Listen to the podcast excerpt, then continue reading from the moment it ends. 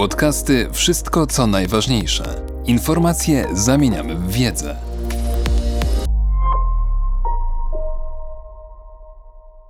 Profesor Sabino Cassese. Po co dziś światu intelektualiści?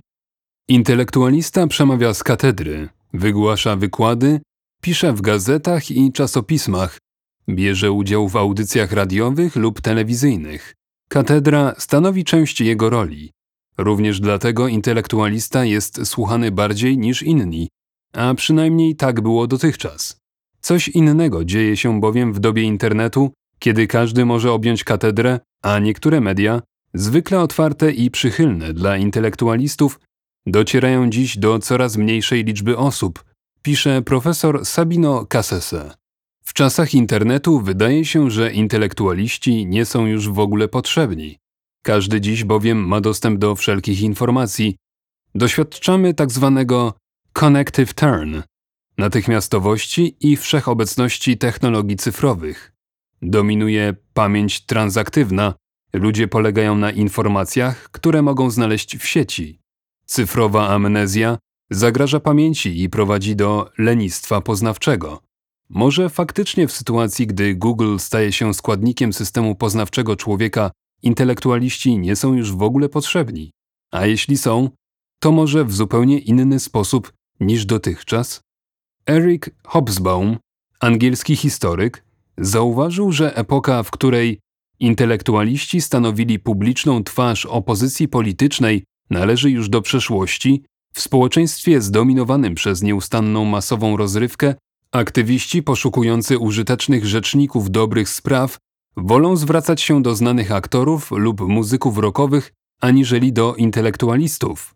Żyjemy w nowej epoce, przynajmniej dopóki powszechny szum wyrażania siebie poprzez Facebook i egalitarne ideały internetu nie wywierają pełnego wpływu na scenę publiczną. Czy taka diagnoza jest słuszna?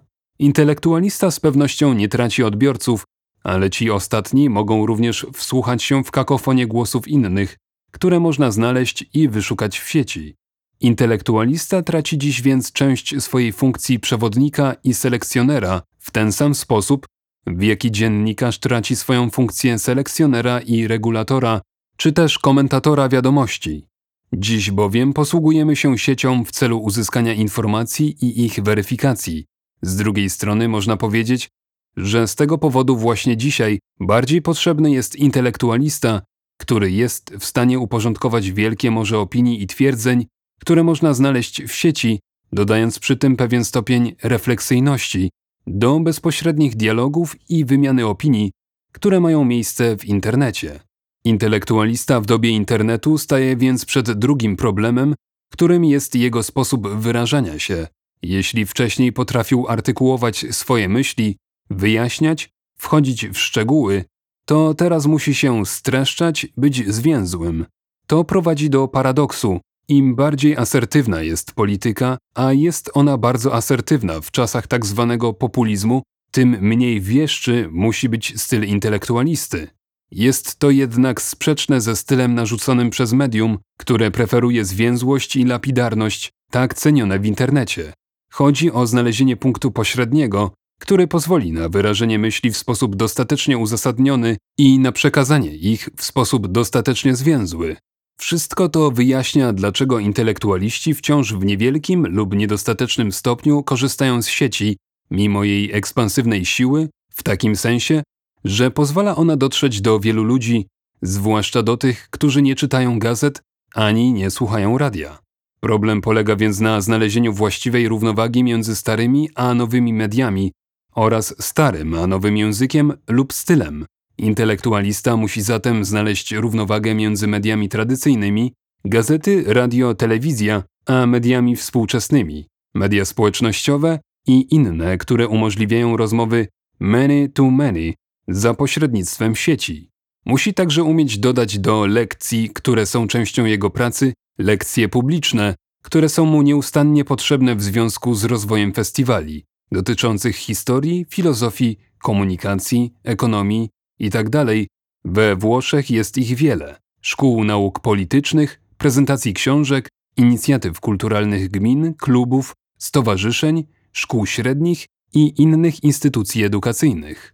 Ta ostatnia działalność popycha intelektualistę w kierunku szerszej niż zwykle publiczności, która wymaga czegoś więcej i czegoś nowego od starego zadania nauczyciela dawania wskazówek, wskazywania, często określenia przyszłości, a nie tylko analizowania teraźniejszości. Trudniej jest połączyć wymaganą dzisiaj bezpośredniość, uproszczenie i natychmiastowość z konieczną refleksyjnością intelektualisty.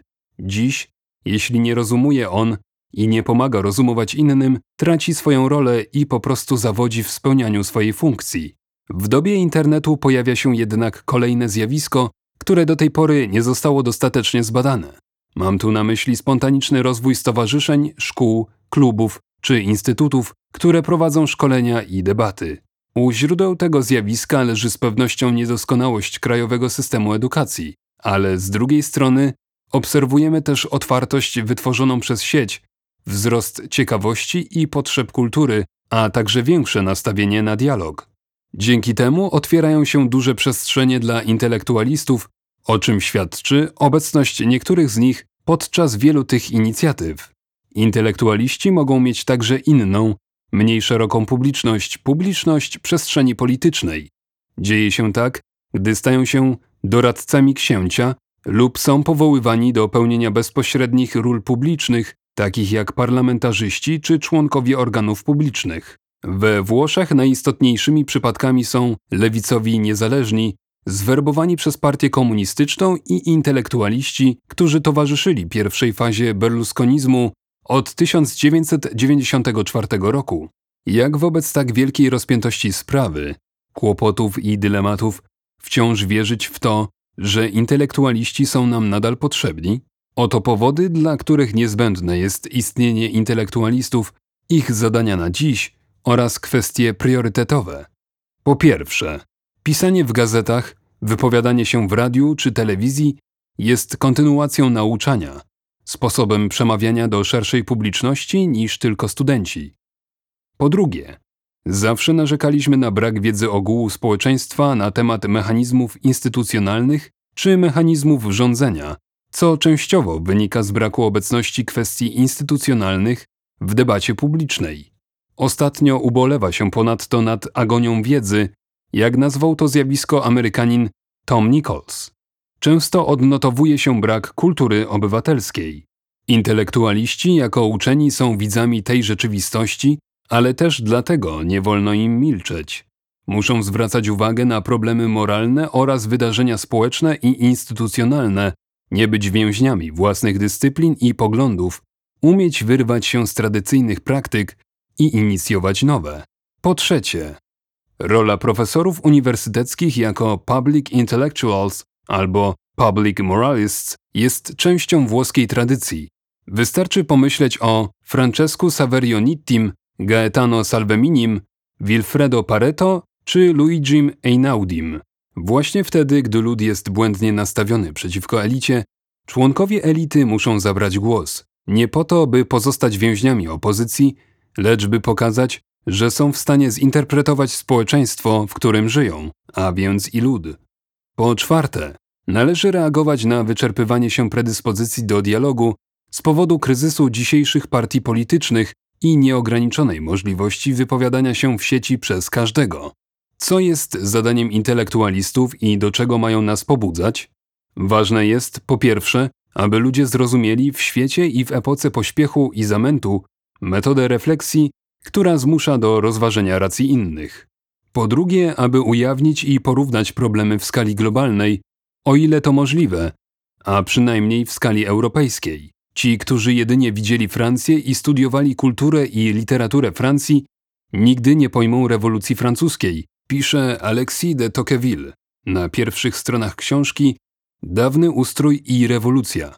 Sam Alexis de Tocqueville aby zrozumieć ustrój amerykański, pojechał do Stanów Zjednoczonych, studiował amerykańską demokrację i dopiero tam napisał książkę Demokracja w Ameryce. Po trzecie, aby zrozumieć, że historia jest istotna, że my też stanowimy naszą historię, że historia jest ważną częścią teraźniejszości, a pomysł wymazania jej z pamięci jest iluzją. I znów można podać przykład Tocqueville'a. Który, by zrozumieć rewolucję, analizował ją i napisał książkę Dawny ustrój i rewolucja. Po czwarte, aby zawsze podsunąć coś więcej, zacytować fragment książki, polecić przeczytanie artykułu, zasugerować fragment klasycznego dzieła. Przecież klasycy są rzadko czytani. Po piąte, aby wzbudzić uzasadnione nadzieje przeciwko panglosowskim optymistom i katastrofistom. O uzasadnionych nadziejach pisze Paolo Rossi, filozof i historyk nauki. Bobby opisał o sobie, że jest człowiekiem rozumu, a nie wiary. Intelektualiści muszą uczyć racjonalności i dialogu, a także dawać nadzieję na możliwą lepszą przyszłość, co nie oznacza mniejszej surowości wobec tego, co złe, i właśnie dlatego powinni widzieć przyszłość, która nie jest czarna. Chciałbym wreszcie, aby intelektualiści wskazali, co pomaga zrozumieć obecny zwrot we Włoszech.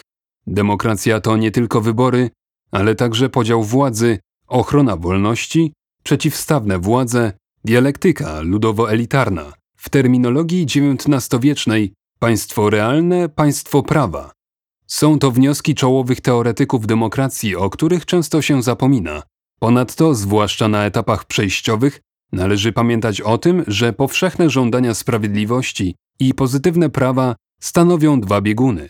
Dziś znajdujemy się w punkcie zwrotnym, w którym dwie siły polityczne, które dominowały na scenie przez ostatnie ćwierć wieku, schodzą na dalszy plan. Ten zwrot odbywa się bez aktywności sił opozycyjnych.